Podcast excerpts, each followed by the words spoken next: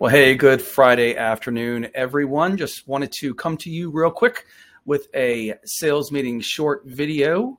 Uh, we've got some great stuff in here with some stats from January. We got uh, some information about the new upcoming contract that we're going to be going to in June for all about due diligence and a few thrifty tech tips. Not a long uh, video today, but since we didn't have a sales meeting this week because of the awards and the ceremony, which, by the way, it was great to see everybody there that we did. Uh, the virtual awards uh, that was happened on YouTube was just fantastic. So hope everybody enjoyed it, and let's get started. All right. So the one thing I always want to do is I want to start off with one of the famous quotes uh, that uh, is a make you feel good famous quote. And I, I love this by Ralph Waldo Emerson. Um, do not go where the path may lead. Instead, go where there is no path and leave a trail. What are we saying here?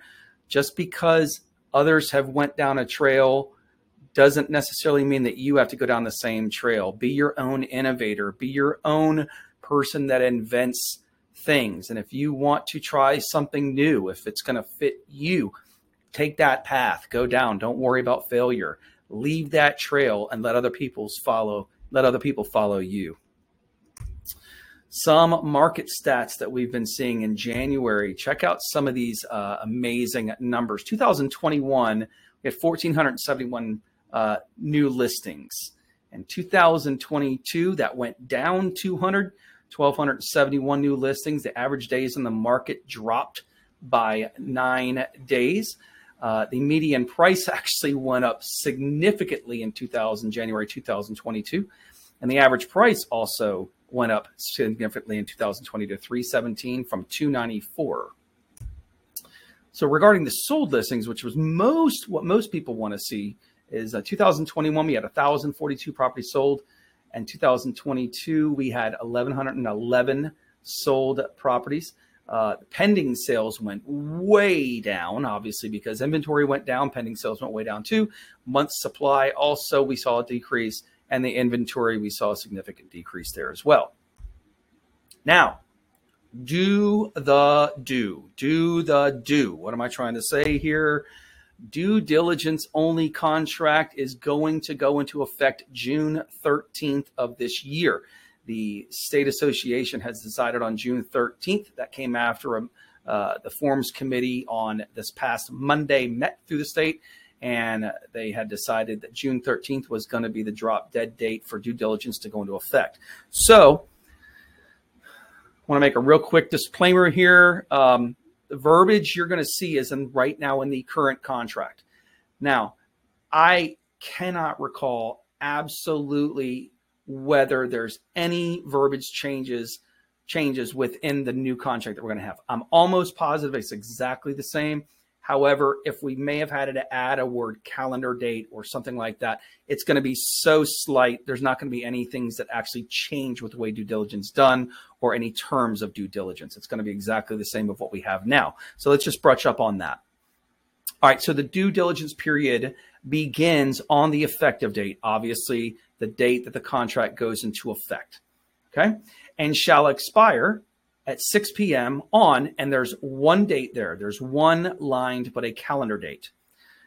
Any extension to this date must be made in writing and agreed to by both parties, okay? So if you need to extend the due diligence date, there needs to be something in writing, Form three ninety, the blank addendum, due diligence ex- uh, ex- expiration will, exp- or the due diligence period will expire on a new date at six p.m., okay?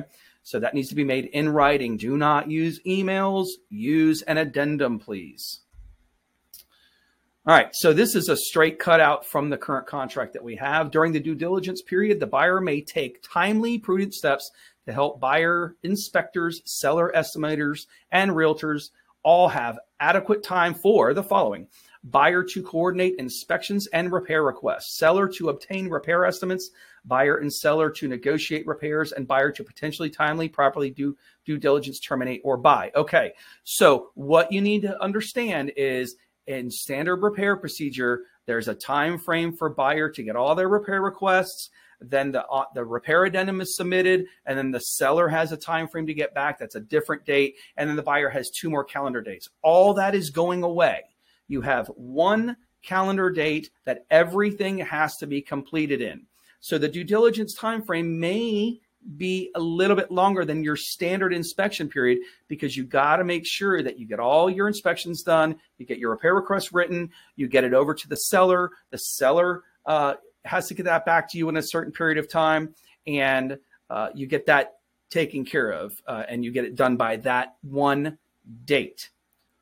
Now, I want to say this. There is an expiration date on the repair addendum that most people haven't utilized, because in that repair addendum, it states that putting an expiration date does not override what's already in the Section eight repair procedure deadline, okay?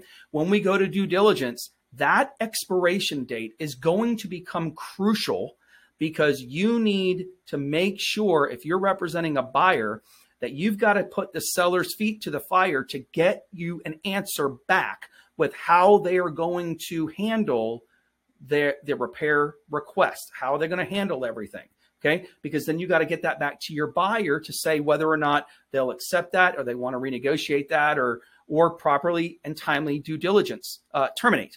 Um, so remember that repair, uh, expiration date in the repair form five twenty-five. That is going to become crucial. I cannot stress that enough. Okay. During the due diligence period, the seller agrees. Buyer may rely on the following list of five items in accordance with contract and laws. Buyer is solely responsible for inspections. Buyer is not required to inspect. Okay. You're not required to inspect until buyer timely slash properly, that's a big word there, properly terminates the contract, or the parties agree on an amended contract. The buyer can rely on number one, two, three, four, and five.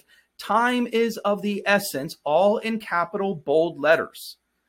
Delivering a repair request does not extend the due diligence period, okay? So just because you submit Form five twenty-five, it doesn't extend that one date that you've already put in the due diligence period. Please understand that, okay? It's got to be done. Everything has to be done by that one date. Okay, so number one, conduct and obtain inspections on and off site, okay? On and off site. I've always said, if the buyer doesn't know that they are offering on a house and a block away is the county dump, and they find that out, they can terminate the contract, because they had no idea that a county dump was there, okay? Okay, so it's on and offsite conditions. Number two, deliver repair request notice to the seller. It even gives you the form, form S C R form five twenty-five, with all repair requests, all portions of reports. You have to understand that. It, you got to get out of your mind, starting in June, that we're not dealing with the nine systems of the house. We're not dealing with H V A C or uh, specifically or, or, or, or plumbing issues, or water supply, or water waste, or roof leaks, or anything. It is everything. Anything goes now, okay? So if little Johnny put his head through the drywall, yeah, that's uh, cosmetic. But now in due diligence, you can request that seller to fix little Johnny's head from uh, damaging the drywall. Uh, I just said that wrong. I don't want you to fix little Johnny's head. I want you to fix the drywall that little Johnny's head actually went through the drywall. Bad analogy. Um, let's see, number three, proceed under amended contract. So when the Form five twenty-five gets out, it gets to the seller. Seller says yay or nay, what they're going to do. It goes back to the buyer. Buyer says, absolutely no problem, we'll accept that. And you go ahead and proceed, okay? Or proceed under an as-is contract. Example, the buyer desires, d- desires to buy anyway. Buyer wants to wants the property without repairs. So they can do all their inspections, and then you can just proceed and move on, and you can do as-is. If you don't submit a repair request, and it goes past that date, you can just go right on to closing and not ever think about it. You can also, after your um, uh, inspection inspections, if you don't even want to uh, put in a repair request, you can just put an addendum saying, hey, I, I, I waive all other inspections, let's proceed to closing. Um, or you can let you can let the seller know up front. Buyer will not ask for any repairs. If they want to do a, a as-is contract, buyer will not ask for any repairs whatsoever. If you want to make a stronger offer, that would be a way that you could do that, because uh, the as-is language is going away when on June thirteenth as well. So Or number five, they can terminate the contract by timely slash properly delivering notice of termination. Look at this, that word and, it's only a three-letter word, but it's extremely important. Let me go back again. Terminate the contract by timely slash properly delivering notice of termination and termination fee to seller within the due diligence period. All right, so it goes on and talks about termination. During the due diligence period, the buyer may unilaterally, one party, unilaterally terminate this contract only, only by delivering to the seller both, see that? Both the notice of termination, which is S C R Form three thirteen, and a termination fee. So we've seen in contracts before, there's zero termination fee. Uh, that, that buyer puts in and the seller accepts it. Well, uh, I'm going to highly, highly encourage you to put a dollar something in there, okay? I do not encourage you to put one dollar, okay? Uh, I do encourage you to put something in there. You've got to deliver. If your buyer wants to terminate during a due diligence contract, you've got to have a termination fee. Otherwise, it is not a proper termination like the contract says. By the way, this is also unilateral. One party, the other party does not have to agree with the reason why you are terminating, okay? We'll get into the Form three thirteen later. This is just an update on how uh, due diligence is done for you. Okay, so during the due diligence period, should the buyer fail to obtain a new or amended contract, with the seller or buyer fail to timely slash properly due diligence terminate the contract during the due diligence period, look at this, the buyer agrees to buy and seller agrees to sell the property as is. As is. You don't get that done before that date, you're agreeing to buy that property as is. Parties agree as is means buyer buys the property for the purchase price while seller maintains the property from the effective date through closing subject to normal wear, otherwise without repair or replacement, and sells the property for the purchase price unless otherwise agreed in writing by the parties of the contract. So the seller still has to maintain the property. If something goes out, it needs to be maintained, okay? Uh, it's subject to normal wear and tear, okay? But they're not, you're, if, if, if they don't reach a conclusion, the buyer's buying that property without being able to ask for any more repairs. All right, so a few points here. Just going to re- reiterate, there's one date to remember. Any extension must be made in writing on an addendum. Submitting a, a repair request does not extend the due diligence period. A repair request does not terminate the due diligence period. All portions of a home inspection can be requested for repair. A termination fee is required to properly terminate. There is no standard for a termination fee. I get asked that a lot. Well, what should we put there? Guess what? Make it your best. What? How much money is your buyer willing to walk away from a house for? If it's a million dollar house, that may be more, way more in order to get a, a, a seller to accept that. It it may be, who knows? I, I'm just using this as an example. It may be two thousand dollars, maybe three thousand dollars. I know North Carolina has seen some pretty significant termination fees, but I can't tell you. That is up to the buyer, which what they're willing to walk away from a house for and get out of a contract. Another few points to remember, use Form three thirteen when terminating during the due diligence period, okay? Use Form three thirteen. Form three thirteen is a unilateral termination. Parties need not agree. Matter of fact, the other party doesn't even need to sign it, okay? It's just a one party. It's a unil- unilateral termination.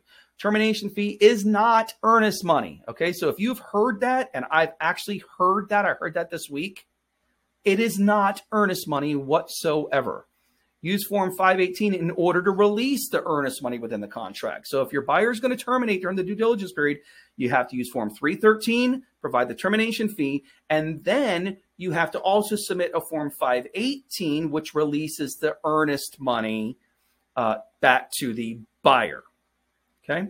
I said that, now that's not always going to be the case, okay? Because God forbid something happens and the seller says the buyer defaulted on their own. They they did this. They didn't live up to some other portion of the contract. So, but for the most part, most of the time, a Form five eighteen is going to release that money to the buyer. A buyer can still buy as is with due diligence. If the buyer refuses to pay the termination fee, see Section twenty-three B of the contract and talking about buyer's default. Remember, you have to timely and properly due diligence terminate. And if they decide, I'm not going to pay that, I'm mad, I'm going to go pound sand, and they're not going to get their money, guess what? They are going to be in default of the contract, and litigation at that point, more than likely, small claims court will take care of that. I'm going to get a lot of questions about that. Well, what if they decide not to pay?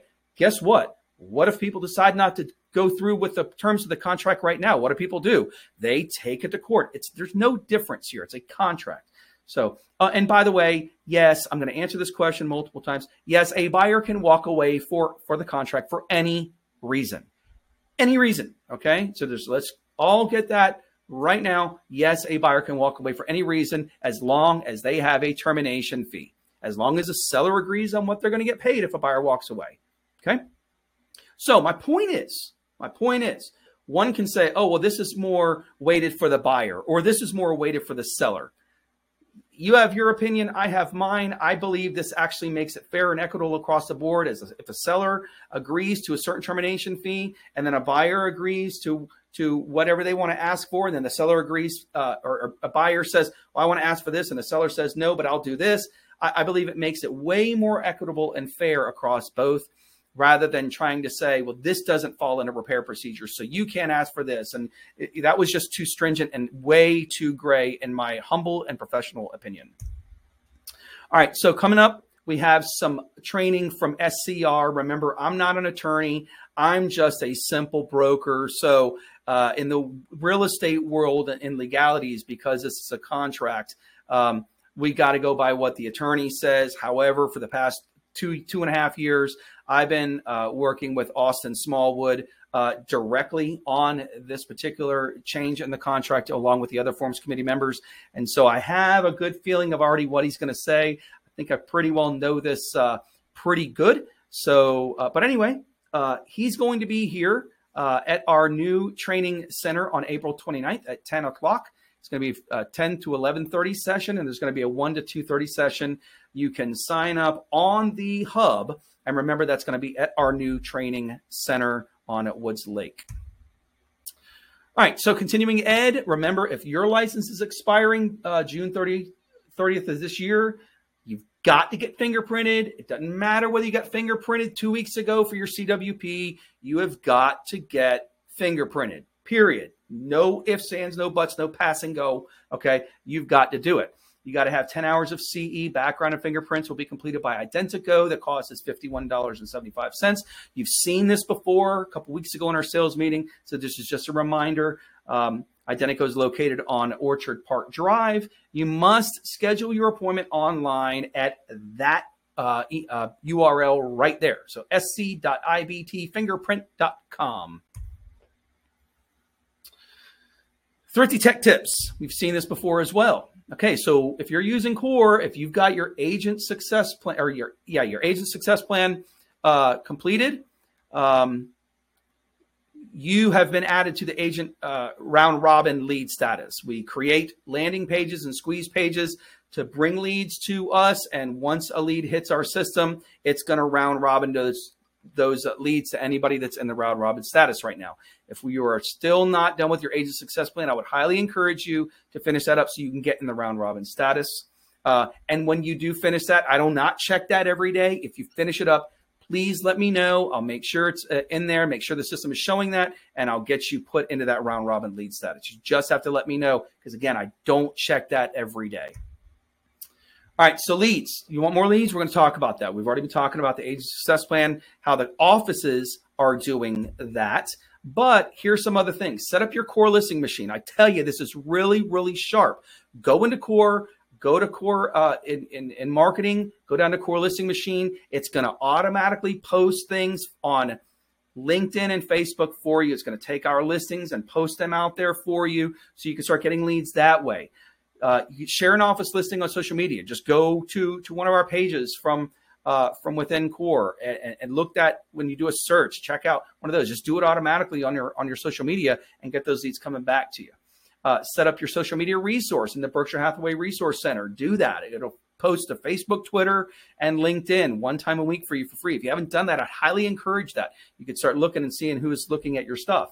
and then you can start contacting those people on your and, and on your social media.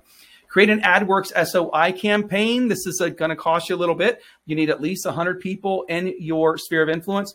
But I can tell you, I was just on weather dot com the other day, and uh, my my agent wife, uh, she actually came up twice on weather dot com. Uh, for uh, advertising herself. So, and I've seen a few others that had sphere campaigns out there that came up on those sites. So it works. So I just want to let you know, try to do that. Do a property boost from within Core. Property boost it out. It's going to cost just a little bit of money. It's uh, different than Facebook boosting.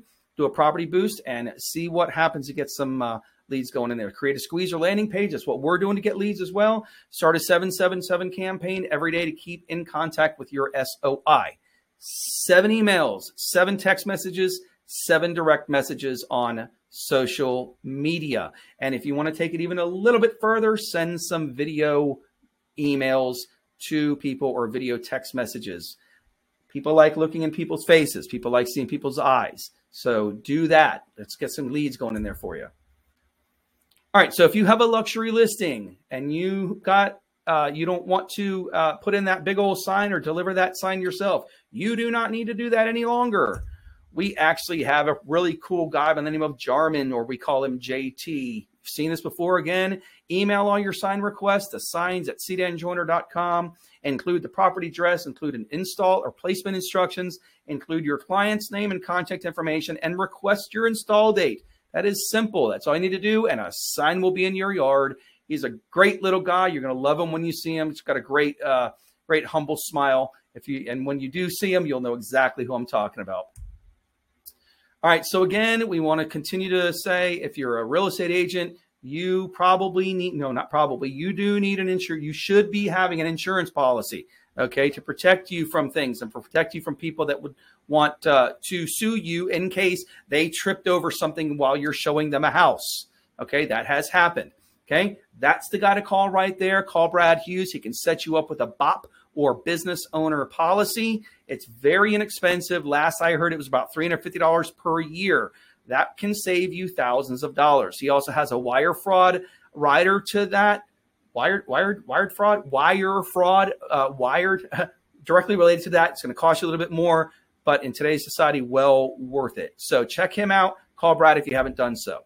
All right, listen, thank you so much. I hope you have a great rest of your Friday. It is literally right now on my time, twelve oh one.